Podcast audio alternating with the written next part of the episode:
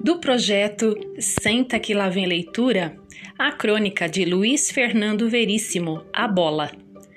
O pai deu uma bola de presente ao filho, lembrando a satisfação que sentira ao ganhar a sua primeira bola do pai, uma número 5, sem tento oficial de couro.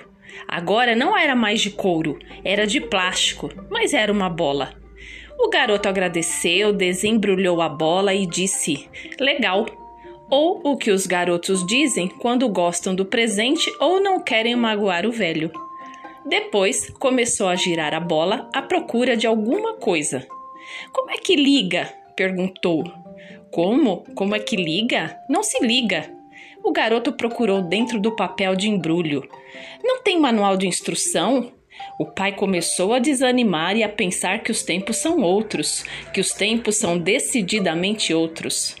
Não precisa manual de instrução. E o que ela faz? Ela não faz nada, você que faz coisas com ela. O que?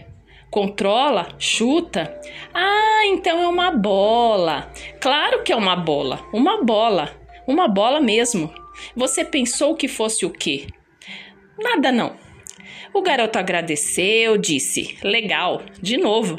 E dali a pouco o pai o encontrou na frente da TV com a bola nova ao lado, manejando os controles de um videogame, algo chamado Monster Baú, em que os times de monstrinhos disputavam a posse de uma bola em forma de bip eletrônico na tela, ao mesmo tempo que tentavam se destruir mutuamente. O garoto era bom no jogo, tinha coordenação e raciocínio rápido, estava ganhando da máquina. O pai pegou a bola nova e ensaiou algumas embaixadas. Conseguiu equilibrar a bola no peito do pé, como antigamente, e chamou o garoto. Olha, filho! O garoto disse: legal, mas não desviou os olhos da tela. O pai segurou a bola com as mãos e a cheirou, tentando recapturar mentalmente o cheiro de couro. A bola não cheirava nada. Talvez um manual de instrução fosse uma boa ideia, pensou, mas em inglês, para ver se a garotada se interessa.